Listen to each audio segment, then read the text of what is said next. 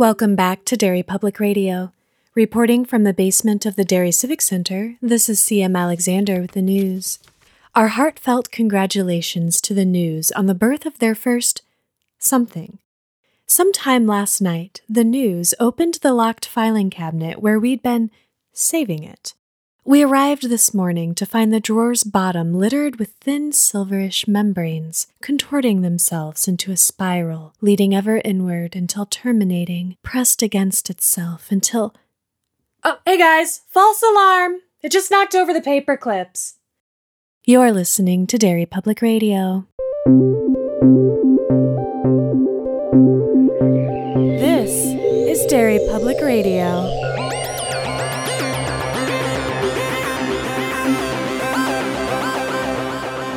Welcome back to Derry Public Radio, a bi weekly Stephen King Book Club podcast. I'm one of your hosts, CM Alexander, alongside Joshua Kahn.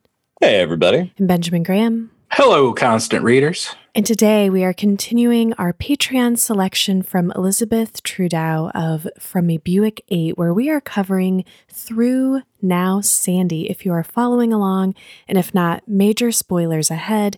Josh is going to be leading our discussion. And just a disclaimer our audio might sound kind of extra special because we are recording remotely due to COVID. Boo. I I am getting nervous, y'all. It is it was Josh's turn, and now it's CM's turn. That's it's looking bad for me. uh, cause a wheel then comes around. Oh god, I'm I'm so sad we can't be doing this episode together because I'm so fucking pumped about this section of this book because it's just more of that unanswerable question insanity that I've been loving out of this book. I feel so similarly to the first time I read Revival, where I, I feel this like uh, it's just a bunch of people sitting around, and I'm like, it, I want it to get to what I know is inevitable. I know something terrible is coming, but it's it's uh there's so much mundane stuff yeah, I'm not entirely sure how I feel about it yet. I'm glad you brought that up because some of the like mundane thing is something I want to talk about a bit later because it feels there's an important part mm-hmm. of it. Same. Yeah, I agree. It's like sitting around a campfire listening to a ghost story. Yeah, except for it's broad daylight behind a police station. Yeah, but the things like just look, yeah, looking back in the past, and then some people mm-hmm. aren't there to tell it, and then everybody's taking turns. It's kind of cool. When they uh, when they bring it back to the present and you're reminded that they're all just like sitting around a smoker's bench outside like i completely forget every single time because i'm so drawn into the story. Uh, all right so quick recap. Troop d state troopers in pennsylvania took possession of a buick 54 roadmaster but it's not a 54 it's not a roadmaster and it's certainly not a buick. And one of the officers it, it turned into jelly and now they're telling his dad or telling this kid all about his dad wait what right yeah one of the wait, you who just turned segued. into jelly Curt. He got hit by a truck, Curt. though. You made it sound oh. like he go the way it's described later. That boy got turned into jelly. Yeah, I didn't think they could further describe the horror of his accident and make it worse than it did. At least they didn't do it out loud to Ned. Yeah, the brief description of what happens to Curt parallels the horror of the things that come out of the car, I think. Yep. Yeah. The thing I'm most excited to talk about is what the car represents. The mist. Fuck. We're just reading uh. the the rest of the mist. yeah. it's a door. Things are coming through. All right, let's jump into it. And we're going to pick things off with a new narrator. Sandy passes the story to Arky and Huddie for a first hand, hand account of this birth that we alluded to in the last episode. First thing that jumped off to me about switching to Arky is that almost immediately he has the same thought about Ned that Sandy's been having, which is first, the kid's not going to believe what I have to say. And second, everything about this kid reminds me of his dad. Mm. And I thought that was very cool. Uh, we haven't talked about Arky. Uh, would any of you, either of you, like to explain who Arky is in relation to Troop D? Arky is fucking weirdo.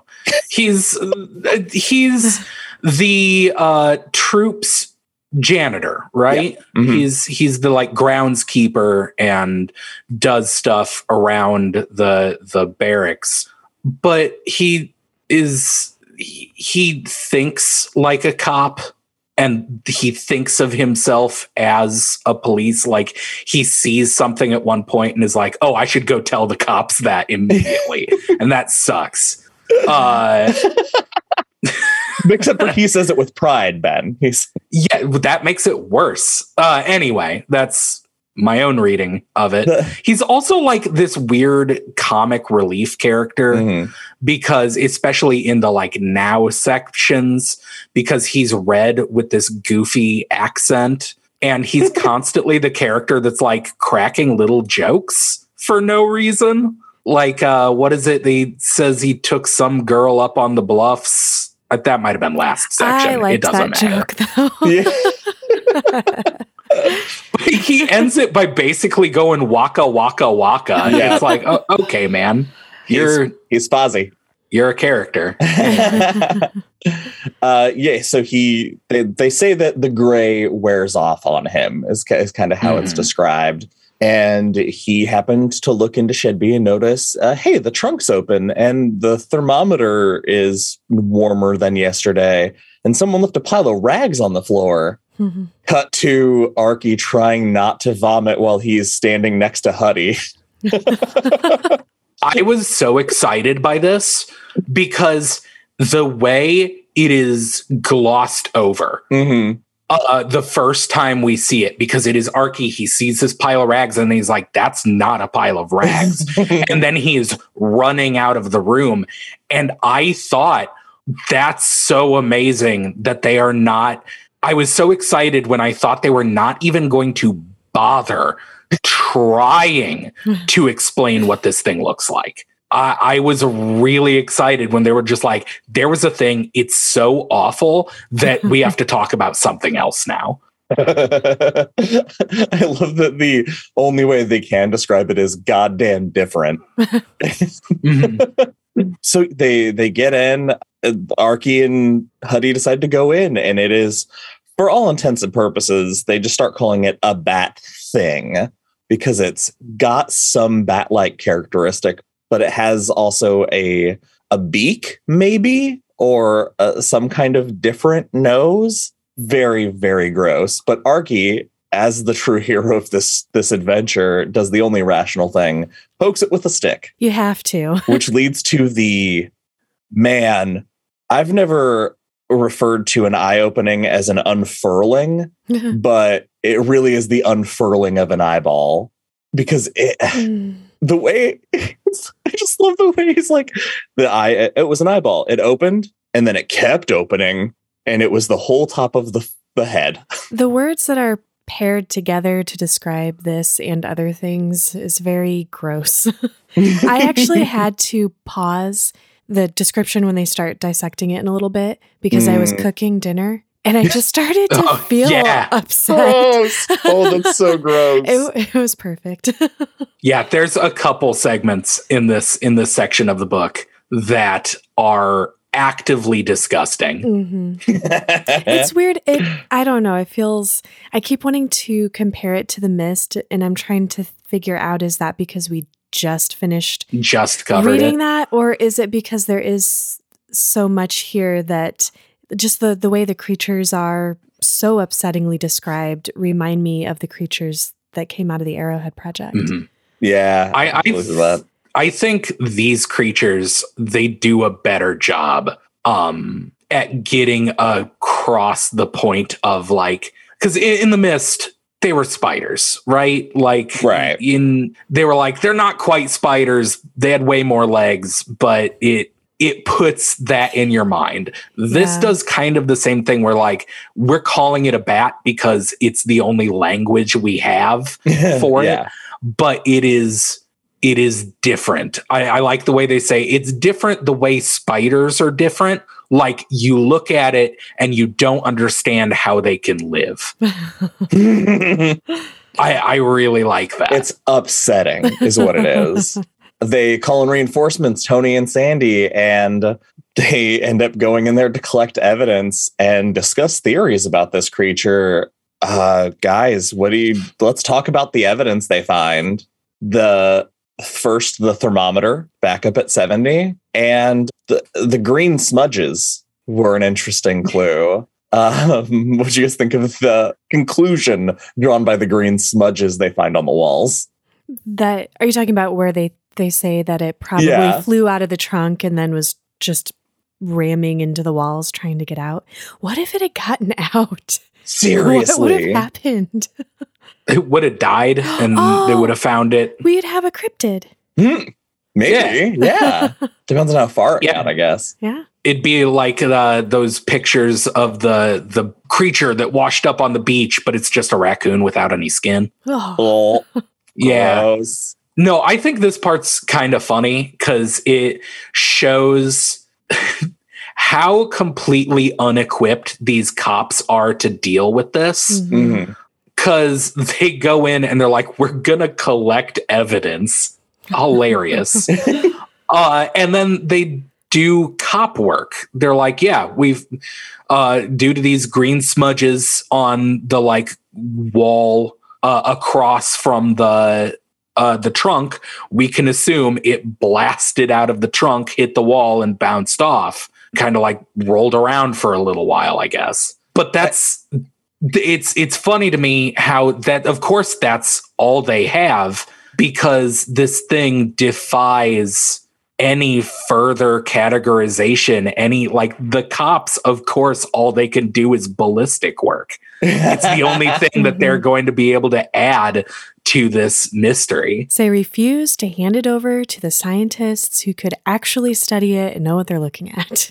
it makes me so goddamn angry I like that once they're outside the shed, though, the thought dawns on them: if if that thing came here, did Ennis Rafferty go Oh. where the bat came from? That really just got in my head and then took off in a very unsettling way. Just thinking about if that's a thing from a place, there are probably other things worse than that, bigger than that, more upsetting. And based on what happens to everything that comes over, which we find out more about in a little bit, what happened to did like he suffocate? Did he disintegrate? Like what what was the atmosphere over there doing to him?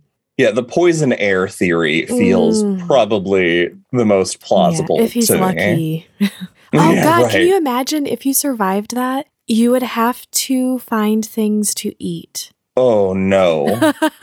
Oh God, Uh, no! Oh, and the world probably smells like cabbage and peppermint. It's Yeah, just that's what a a smell I terrible don't want. combination Oh, I want to smell it, but I don't want to smell wanna it. Uh, smell can, can we get a if, if anyone in the audience knows any custom candle makers Oh no, no! no, don't.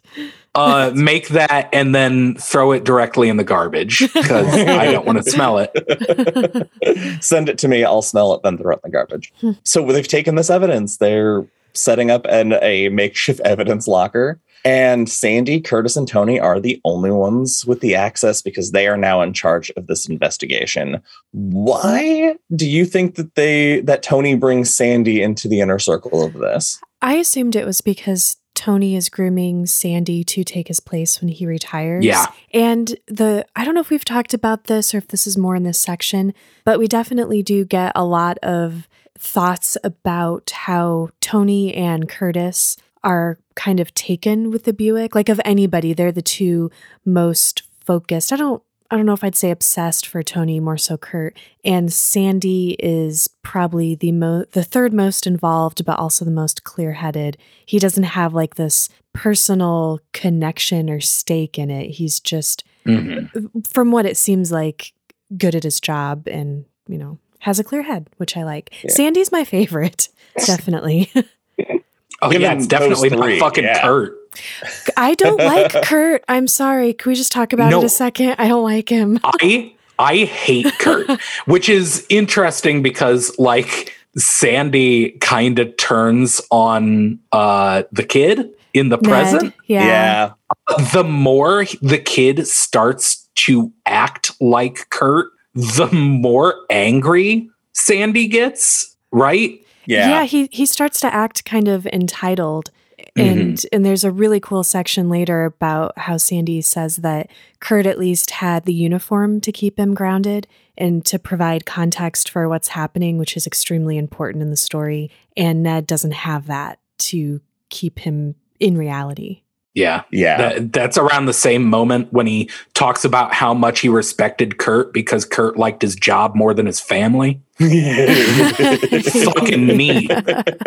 Fucking me. Is this the part where he was saying it would be better if this was like a sort of a rite of passage where he'd have to go on some Ned would have to go on some quest and do something Yeah. to symbolize his entry into manhood, but nowadays it's more about how you feel about things, which I found really interesting. And I, um, I maybe you guys can pull this. My COVID brain sucks, but there's a part a little later because it's like he's he's almost criticizing the way the world is at that time where you're more focused on what people feel and think about situations. But then later in the book, it's interesting Sandy kind of does that himself. He he takes more of a feeling stance on things. And I just thought that that was an interesting reflection where he criticized it and later he was sort of embodying that same philosophy. And it tracks because he says, after he says that that's how the world is now, he says, I hate it. And you Mhm. can kind of feel that he hates doing Mhm. it when he does it. Yeah, that's cool. Let's get back to Curt since we love talking about him. Uh, he was not there for this. They're all assuming he's going to be pissed, but he shows up and he is beyond excited. He's too excited to be pissed off. And I want to know if you guys have any thoughts on the first question he asked after being caught up, which was, Where was Mr. Dillon? I hadn't thought about that, Hmm. but my first reaction is leave Mr. Dillon alone, please. I, I assume Yeah. he's looking at him as like a, a warning bell or wondering um, if he maybe did he think that he got a hold of the bat? I I don't know. I'm wondering if because they're still grasping for clues, if they were if he was hoping maybe there was some information to glean from Mr. Dillon's reaction, but that's that's the closest I can think of. Because he usually has he usually has that reaction of trying to get to the shed when the. Buick is doing things, Mm. and also being terrified like that's the last thing Mr. Dillon wants to do. Yeah.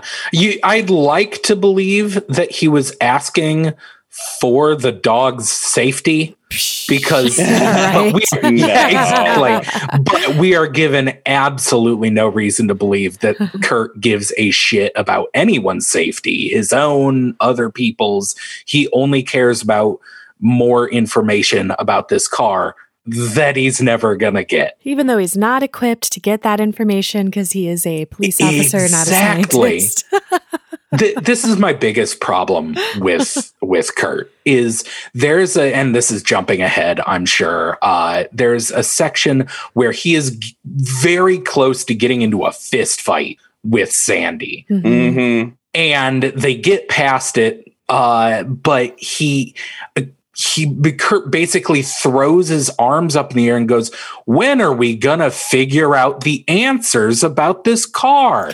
What are you expecting? What, what is it that curt is thinking is gonna happen? I have to again because I had this thought so often reading this section that it has to be some sort of magnetic pull that wipes your brain clear of any reasoning that explains part of why these guys are hanging on to this thing when when they really do want answers and there would be a better way to get those answers kind of like we talked about the first Yeah. episode the Pet Sematary the pull that Mhm. that has even though you know Mm. better you still behave that way that's the only explanation i can Well, think yeah. of Well, it's like the the the running theme that really drives me insane. The curiosity killed the cat. Yeah. Satisfaction brought it back. The thing that is causing them to be attracted to this car is just human nature. It's curiosity. Mm-hmm. It's this Curt is curiosity taken to the extreme. right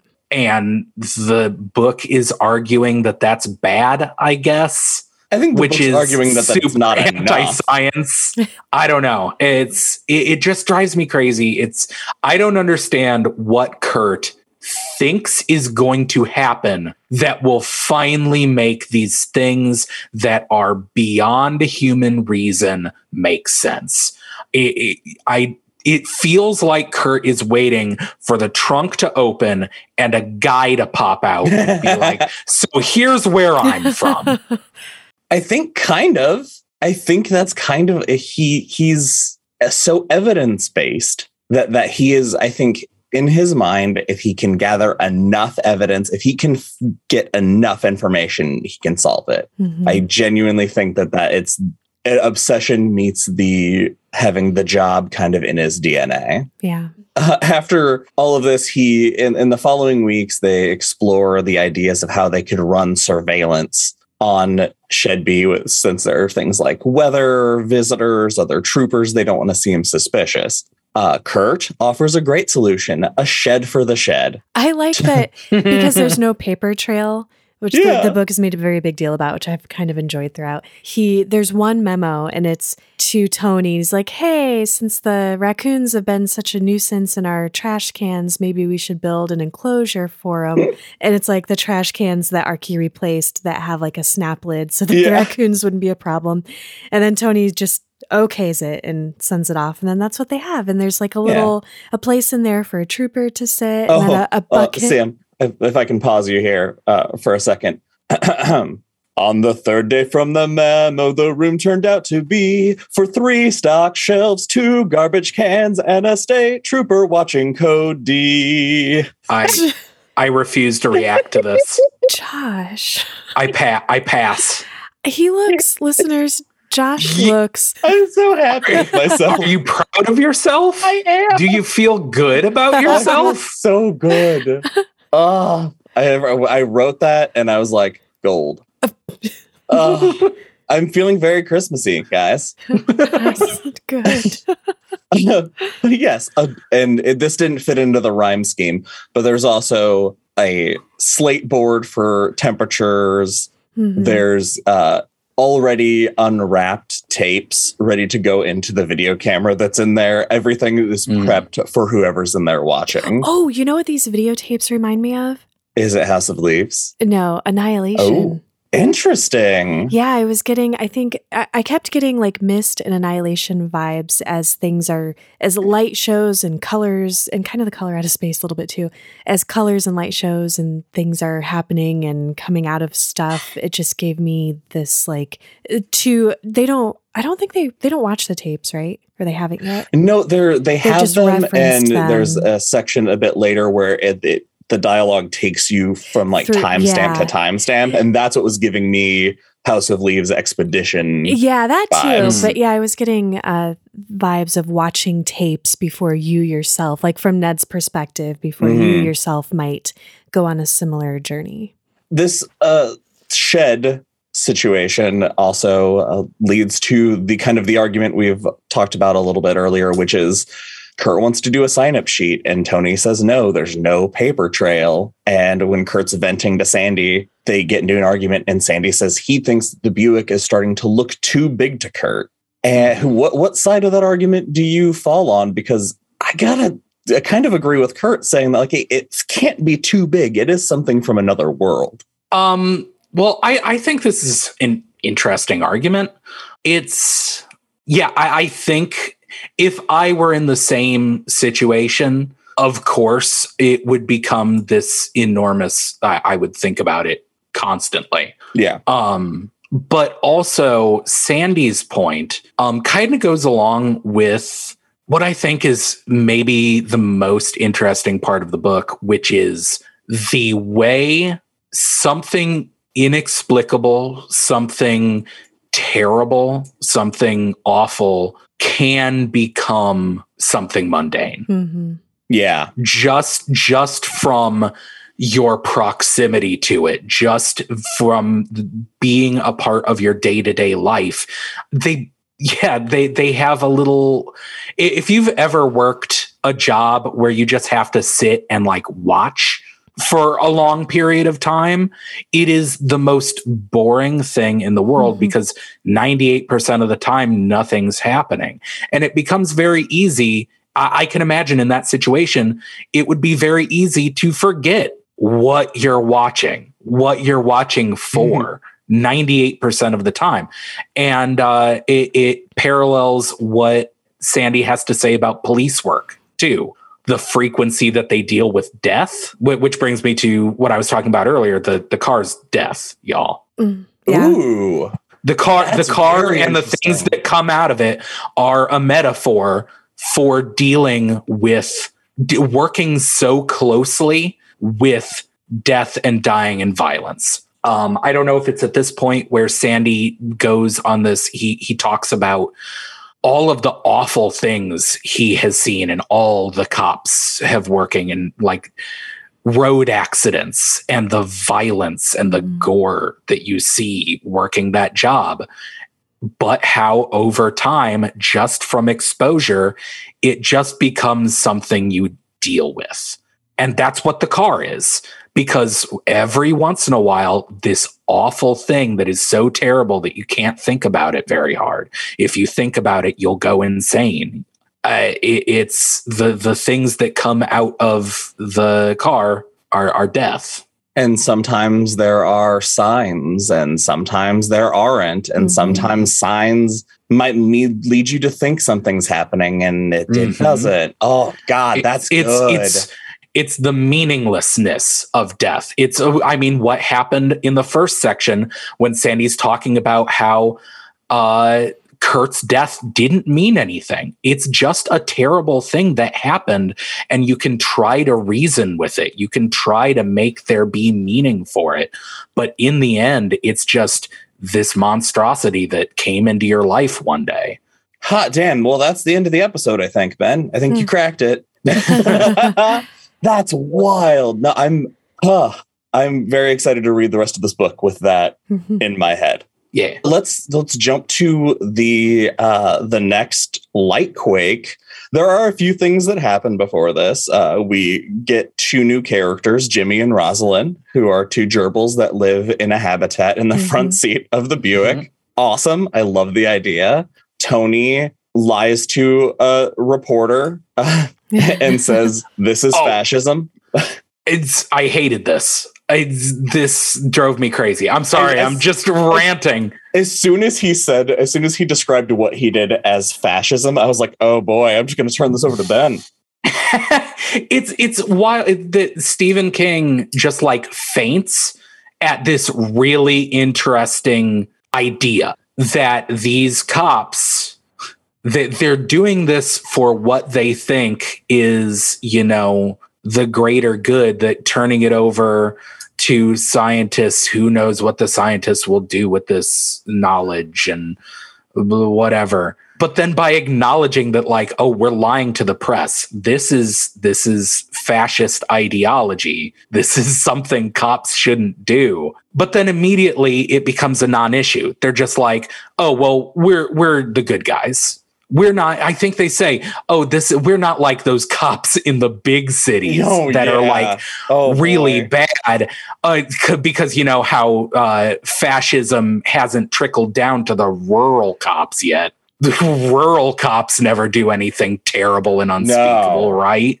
uh, it's it feints at this like i i immediately perked up because i was like oh they're gonna be like the, the rest of the book is going to be where do we draw this line? Where do how far do we go in keeping this for ourselves? Nah it is not really a concern i don't think. I they're think, just like no this is what we do and this is fine. I think tony carries it a little bit. I think the way he describes it that uh, the, the way it's told sounds like it's a decision that like he made and like yeah he made it but he didn't want to be making it yeah. And I and I wonder if that stayed with him. All right, so we have our next light quake with uh, Brian Cole, who is another officer who happened to be on hutch duty, and he jumps into action like he was feeding the and watering the gerbils when he sees the glow, and so he grabs the camera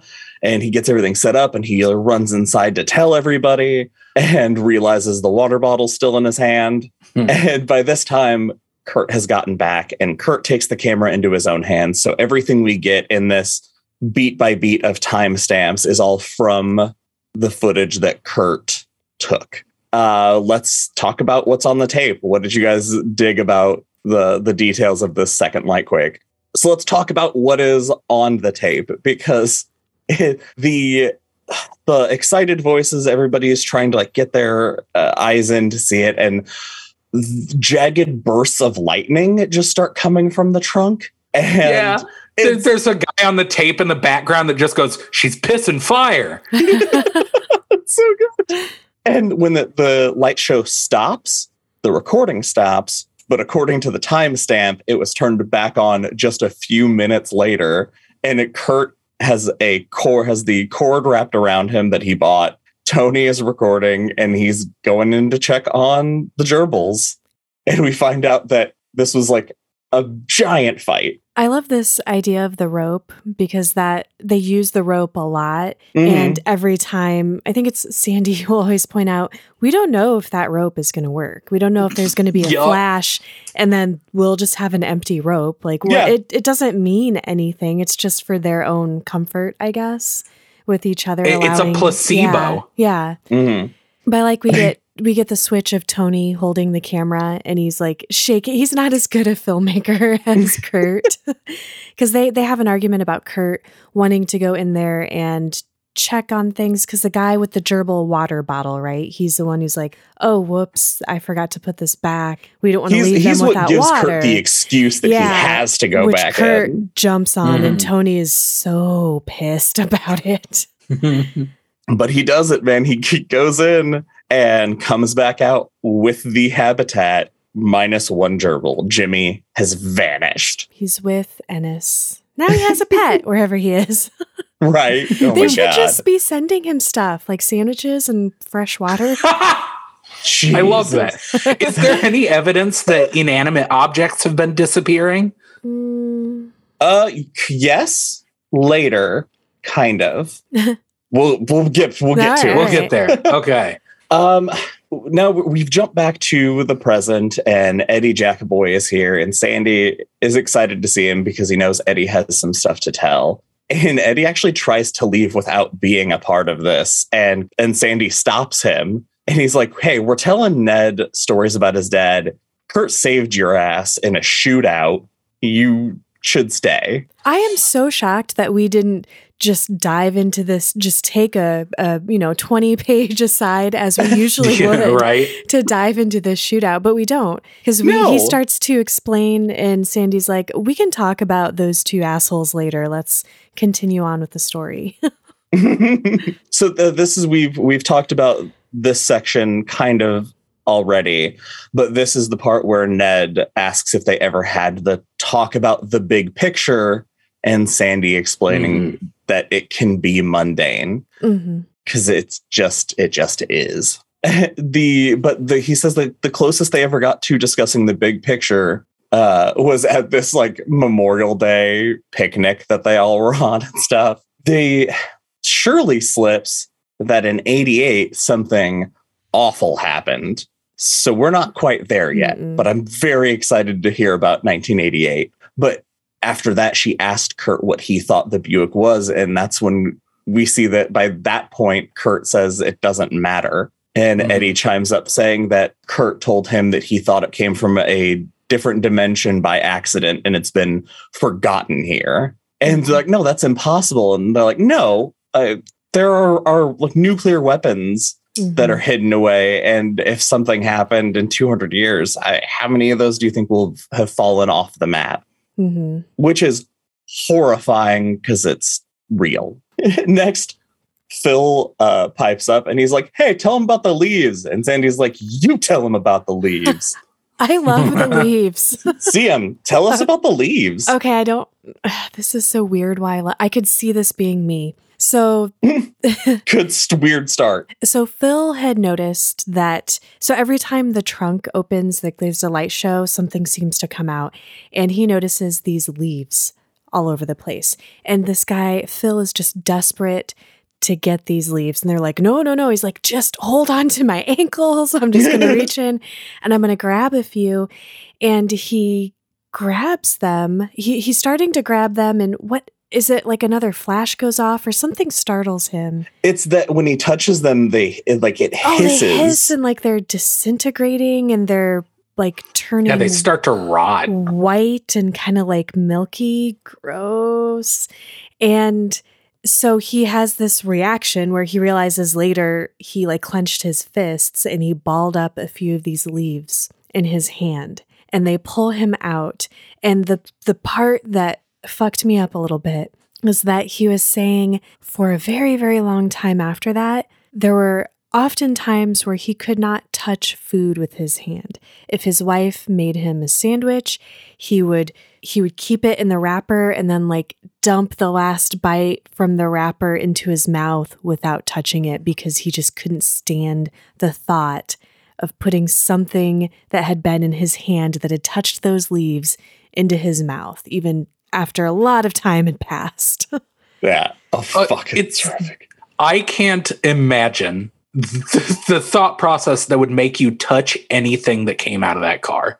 Uh, i- Yeah. Ignoring the fact that it comes from another world and could be potentially toxic, everything that is described just looks so fucking gross that I would, I think there are characters that say, I would rather fucking die than be in the room when someone else started to touch it. Didn't one say I would rather shoot my own mother? yeah. Yeah, something like that. It's Uh, now, uh, so this is the point where back in present that Ned asks what's next, and Sandy reflects on just you know these are all these things that happened to everybody. Oh, and this is where we were we're talking about the Yeah. context was important and Ned wasn't understanding that. He was just impatient like his father. yeah, that Mhm. he's Sandy feeling like he's not seeing these stories as a gift but a debt to be paid. Did you guys agree Mhm. with that? Because Sandy himself agrees that he's like he's mad about it, but he's like, but I was partially mad because he was right. Did you feel like I he was right? I don't know that I get that. I agree that Ned should get the story, but I don't agree that it's owed to him. Uh, the what I took away is the reason Sandy was mad, and it's the same reason I would be incredibly annoyed, is that this kid is not getting why he's telling this story. And the story seems to be the moral of the story is there's nothing to get. There is there is not going to be a satisfying answer at the end of this.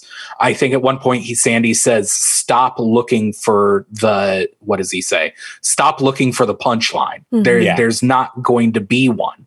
There's I'm not. This story is not going to end with, and then we found out that this thing was blank. It's not going to happen." And I'd be annoyed too. Eh, eh, Like if I was telling the story that was like that was constantly like all these crazy things happened. There's no way we could ever know why or how. Mhm. And if a kid was like, well, hurry up and get through the story so you can get to the part where you tell me why and how, I'd be like, shut up. I there is none. I feel It's- like I feel like the writing and and reading things primarily from Sandy's perspective has kind of skewed me against Curt and Ned a little bit and in favor of Sandy. Like when you were talking earlier about the way Curt is and whether we agree with his argument or not, I feel a little bit biased against him just because he seems like such a frustrating character, which is weird because normally I'd be like, oh, he's the one with the curiosity, the one I want to follow. He's Yeah. the one who wants answers. It's also a problem for me with the story structure, honestly, because we spent the entire first third of the book. Curt was talked about in kind of, well, he was only talked about in the, it's so sad he's dead. Oh my God, wouldn't it be? Uh, it's so too bad. Uh, it would be so much better if he was still alive. He was such a great guy. And then everything that we've been reading for the past hundred pages was like, he was kind of annoying and he was obsessive and kind of a jerk when it came to this subject I don't know. He- it, it seems like it's the the dislike for him when the beginning of the book he was talked about so glowingly feels a little like King is. And this is gonna make me sound like such a dipshit because, of course, this is what happening is happening. It feels like King is making it up as he goes along which which is what writing is i understand that but also like it, it doesn't feel entirely natural if that makes sense Is it that uh, these things about Curt come out when it's about the Buick, but he they they talk about that he was a great cop. He was he had a, a mind for the job. So maybe this stuff is the exception and not the rule for yeah, Curt. but we're just not getting Okay. the other stuff. We're only seeing the exception. Mhm. okay that that makes sense uh yeah Let's jump to the dissection. Guys. We've been waiting. Uh, Curt has been reading biology books and he's been dissecting things in his own free time at home. Poor wife. Poor wife. Uh, and I would okay, I'm sorry. it's maybe it's just because I'm jaded and I listen to too much true crime. At this point, I would be like, oh fuck, my cop husband's turned into a serial killer cop. He's dissecting stuff. He's getting weird. Oh god, i think that's a very fair assumption. Right. it's a it's weird It's a strange When hobby they- to never have. And then all of a sudden you're like, I really want to know about taxidermy. Why? no. when they get in this room, Curt lays down the law, though, that he is in charge when these doors are closed because he's the one been, that's been doing the prep. They've got a camera, a mic, they've got everything to capture all of this. They start with the leaves because that's the least interesting thing and shocking no one. It brings them no information. The leaves are just jizz. right. They're just bulges. Yeah. Uh, Thanks, now- Stephen King. yeah. Now for the bat thing. Uh, what jumped at me first was the fact that when they pin it up, they can see that it no longer resembles anything they can imagine. Uh, we talked about like the beak nose thing, but it also has no feet. Its body ends at the butt. Quick question, CM. Where do you think the balls are? Oh, jeez. what I, I, if if anything's gonna have balls on top, I know. I'm I was you asked me and I'm like, "Oh my gosh, what which episode was that?" Because people are going to think this is so out of left field. Okay, I I entirely forgot about that bit, and I just thought that was a real weird question to bring Only up apropos me. of nothing. And you asked the only female on the podcast. Well, yeah, the balls have to be on top where God intended them, according to my young mind. I feel like they wouldn't Uh, get squished up there. that tracks. uh, so I this is uh, completely uh, a way that no one in the world but me experienced this book. But I do want to point out that um, the first thing that comes out of the car. I mentioned earlier, I was really excited when I thought that they were just going to not try to explain it. Well, I've been listening to the audiobook, and once they go back in and they are like, they start to describe what they can about it, I immediately ADHD brained away and was like, "Ah, I'm so disappointed that they're actually telling us what it looks like. And that lasted long enough that I completely missed the description of what it looks like. That's And so I went, oh, it all worked out for the best. so, so when we got to this scene, everything that they described was insane to me. I was like, wait, what? This is one of I- the best descriptions that King has done of horrible things you can't imagine. And we've covered it. Like this Yeah. honestly this tops that. And and my I I didn't have to pause anything in it because it was making me nauseous. All right. Yeah. You know what? For the sake of all of us, I'm just going to burn through Yeah, oh, please. the description so that we we can just take it all in and then talk about it. What? So he cuts into it, black goo leaks out, and there's a green mass that could either be a lung or a brain. when he tries to cut the green organ free, it pops, hisses, and withers like the leaves, releasing that same smell. Curt then stabs the single eyeball, and it is followed by it deflating and withering, and a cotton candy esque pink material bulges out of the Uh. socket and then Mm-mm. liquefies. They conclude in the lower gut. And uh, if you haven't had a nightmare yet, here it comes. There's a bluish gray sac that he cuts open, and pellets start dropping to the floor. Membranes with a single eye frozen open. Sandy uh, does what the uh, only option is and flies into hysterics and throws up all over himself. yep. Wasn't there I- something s- wow, guys. spongy described too?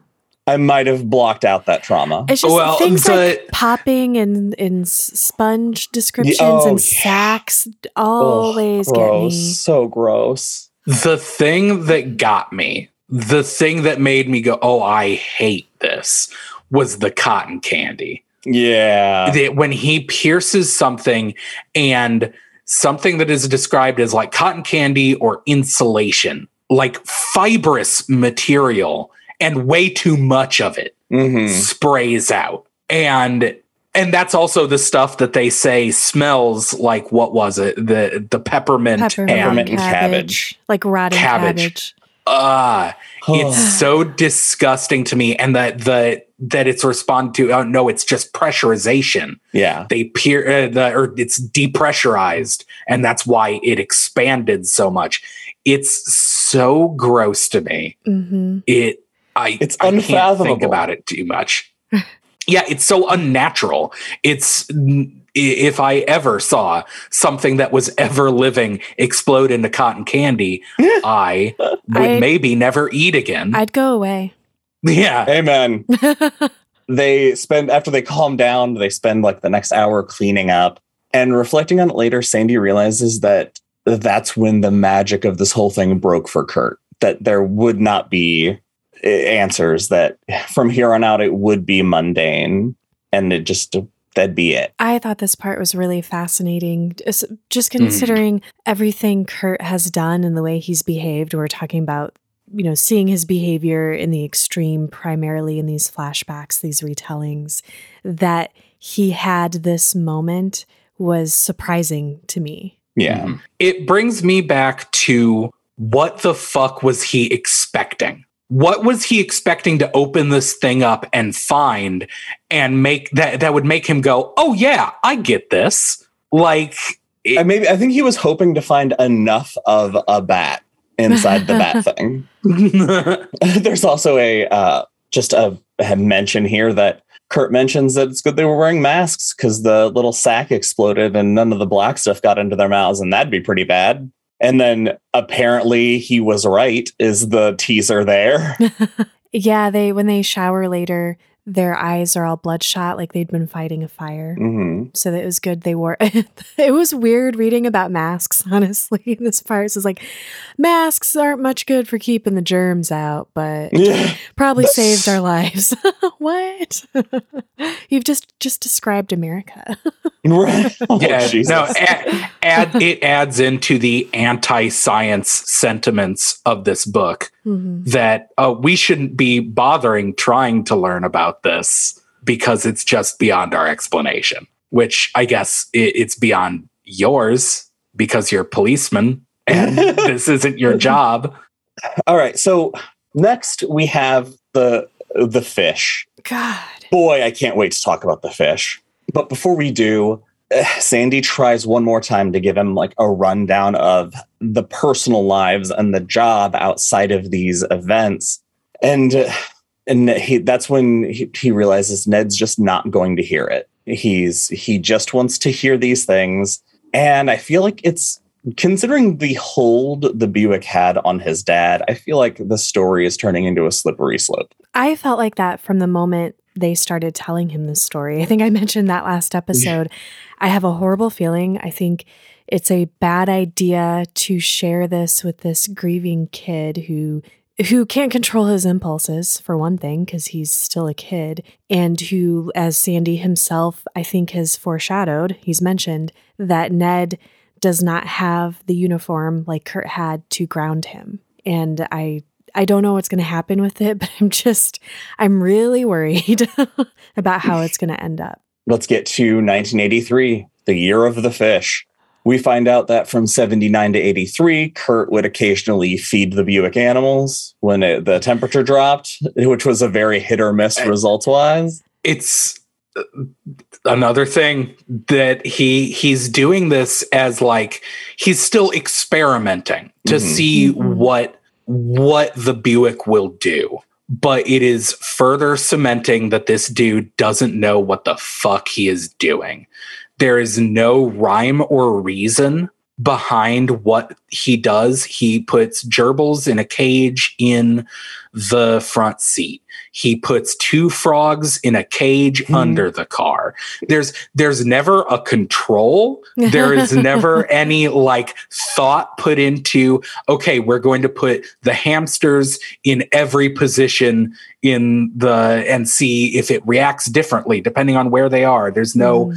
we're gonna it, it's he's just doing stuff to do stuff it's it's not science Well, this is this is kind of what uh, we hinted at earlier. In '82, it was when he just tried the box of cockroaches, and then four days later, the Mhm. cockroaches were all over the place because they checked it, and there was a bullet-sized circular hole that had appeared in the side of the cage Mm. with no other signs of distress. And that's it. That's all we That's get it. from that. What? Now, I, I need to know what that is. Hold on, Josh. Go back. What is that- it? that's all I have, CM. I'm sorry. All right. It is June 1983. The temperature has dropped 10 degrees inside the shed just this morning. By the time Curt arrives, which is not soon after, it's dropped another three degrees. Something is going to happen. Sandy, poor bastard, is the acting SC today, and the radios start to go. It's the worst static they've ever had. In a genius move, he sends Matt Babicki in a car down the road with a radio so that his uh, the- his officers can actually make calls in if they need to. Mhm. Very smart. And the crowd gathers because people know that a code D is happening. And this is this experiment. Curt puts in uh what grasshopper, a frog, and flowers in the trunk. Mhm. And he even takes Mr. Dillon around the car and the lights begin. And the fact that it is described as the glow becomes an explosion that darkened the sun and made the shed look transparent. They could see the nails in the wood. It was so bright. I can't even imagine that. And Curt's standing there staring into the shed, and Sandy has to like pull him away and close the door and yell at him. I love that he's timed. He's like doing it timed though. He's looking in, and then right before a flash comes, he turns his head away. that did impress me.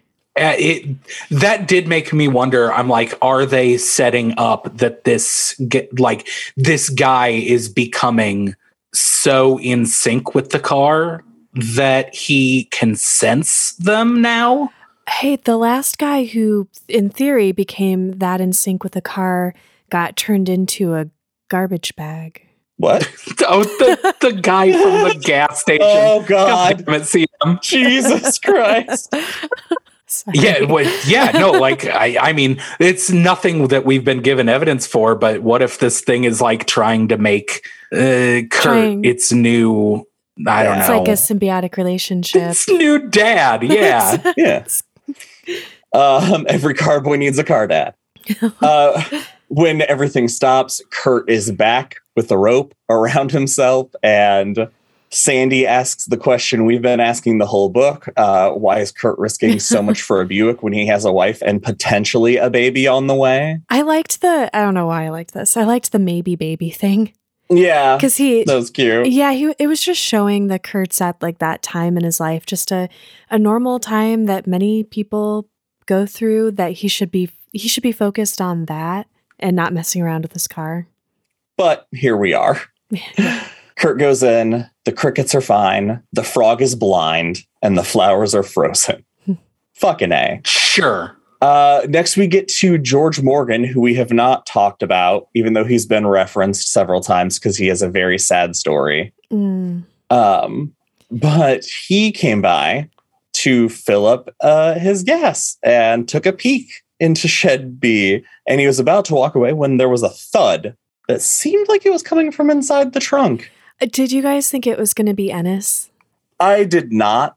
that would have been cool. That and it's would've been been like cool, four though. years, I think they said, since he disappeared. Yeah. I don't remember whether I mentioned this theory last episode, but once the thing came out, th- I think it was this part, I, I did have the brief thought that Ennis disappeared and this thing came out of the car. And I had the absolute horrible thought what if the car didn't trade Ennis? What if it took him and gave him back? Whoa. Ooh, it transformed him. oh, God, that's fucked up. Yeah, I don't think it holds. No, I don't, I don't it's think it uh, actually fits. But when the first thing came out, I do remember thinking like, "Oh Christ, they uh, what if what if What if the if? thing from the trunk is yeah It's just Yeah. making Ennis things that we don't recognize that Oh they're my God. dissecting. That would have been a different story too if if that had happened or if he had come out of the trunk after 4 years. Right. Oh, Jesus. George acts quickly. He runs in and gets Sandy. They come back out and they they hear the thump all together. But this time the trunk lid pops open and the fish comes out. I di- okay, I missed the first time through that the fish was the size of a sofa. That it was bigger than the trunk. And I when I read that earlier today, I was like, "What?" That it yeah, it just pours, it pours out an impossible amount of fish. and Of it, singular fish. and it's got like tentacles that aren't quite tentacles, but also don't quite look like clumps of hair, and then have these Uh. black things, like these black bulbs on the end that remind him of shrimp, like eye stalks. It's Uh, super Shrimp head with too many eyes. Yeah, it's like a mass it's of still tangled breathing? things. Oh, Or it's Yeah, trying that- to breathe. that freaked me out. Like the car is trying to create something that can be viable here. Every time it creates something new, it dies instantly. But this one is struggling to survive. but they've been feeding What it if- DNA. yeah. What if next time the thing that comes out can breathe? Right. Fuck. Shoot it. it they can't get to it though because it starts cutting open and goo starts coming out it starts hissing and rupturing like the leaves did and it becomes the steam inside is so thick they can't even see the buick and it has a it has that same smell, the peppermint and rotten cabbage, but Mhm. also the smell of salt. So the Buick pulled something from the ocean of this world where these things are coming from. the next day they go in and they clean everything out and curt is furious of course about not being called in for this and sandy tries to explain to him that like hey man you were out on a date with your wife like you have a life to live this can't be your only thing and it escalates and the way he brings it back to not turning into a fist fight is by telling him about the smell being the same and curt's like yeah cool Well, he kind of makes a joke of it. He says something kind of silly, and it makes them both laugh. All right, we're gonna we're coming to the end of this section, and we're back in the present. Uh, they've stopped the story so Ned can go call in and lie to his mom, just like his dad had been doing for years. And that's not that's not you. That's what the Yeah. book says. Yep, Just to be clear. Sandy goes into the bathroom, and when he comes out, everyone is crowded around Shed B. And just like his father, Ned is the last to tear himself away to come back to this conversation. See, that's some foreshadowing that really worries me. Sandy reflects on asking Curt in 1986 what he was proudest of, and he answered the uniform. It was that, that the answer was honest and terrifying. it just, Yeah. What a fucking it's so sad. I feel like Ned says he doesn't want to know about this in between shit. He just wants the Buick. Let's get to it. And Sandy expresses like he's had enough and is saying like it's dangerous to only absorb the story and not acknowledge the chains that tie the story to their lives and the lives of everyone in Troop D. Because Mhm. without that, there is nothing to ground yourself. Like CM said, he didn't have the uniform. So we're finally getting the importance that Sandy's putting on this for Ned of you need to, if you're going to carry the knowledge, you have to carry everything, Mhm. I feel like. And we end this section by Sandy mentioning that the man in the cowboy boots, and everyone elicits this response of like, we don't talk about the man in the cowboy boots. Not the initials I was going for, but Billy or Brian Lippy. Brian Lippy is who we will find out about as this story will take place at the beginning of next episode. And that's it for this reading. I don't know how we keep ending on these wild cliffhangers. right. Jesus. And that is it for this episode of Derry Public Radio. As always, thank you for listening. Join us next time where we will be finishing the book. For Joshua Kahn and Benjamin Graham, I'm CM Alexander reminding you while curiosity is a provable fact, satisfaction is more like a rumor.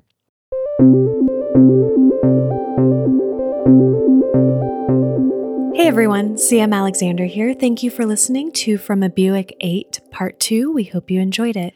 We have some exciting events coming up in the very near future that I want to share with you. Last summer, we collaborated with Nerdspeak Brewery for our Room 217 Cherry Cheesecake Berliner Weiss Slushy. People loved the event and beer so much that we decided to get together again to collaborate on another tapping. Join us Friday, January 13th for Misery's Return, a cranberry orange spiced wheat beer served with a flash of orange zest fire, and the most beautiful Annie Wilkes owning the room artwork on our signature black cans. Come have a beer with us at 5 p.m. Central and get your photo taken with Annie Wilkes. And we have a live virtual show coming up on Friday, January 20th. Join us online at 8 p.m. Central for Derry Fight Night Part 2. If you missed the first one, that's okay. You don't have to have seen it, but here's what you need to know. We used WWE 2K22 to create custom characters of ourselves and our favorite King protagonists and antagonists to face off in a custom Derry Public Radio wrestling ring. And the best part, we are continuing to make this live show free to all of you. So come join us on the 13th for Misery's Return and tune in on the 20th for Derry Fight Night, Part 2 Rivals. You can find more information about these events on our Facebook and Instagram at Derry Public Radio, and don't forget to also follow us on Twitter at Derry Public. You can email us at derrypublicradio at gmail.com, and as always, check out our Etsy store for fun merchandise and our Patreon for early releases of our episodes and bonus episodes that you can get at the $5 and up tier. Your support on our Patreon helps us keep our show going, and we sincerely appreciate each and every one of you. That's all for now, listeners. Goodbye.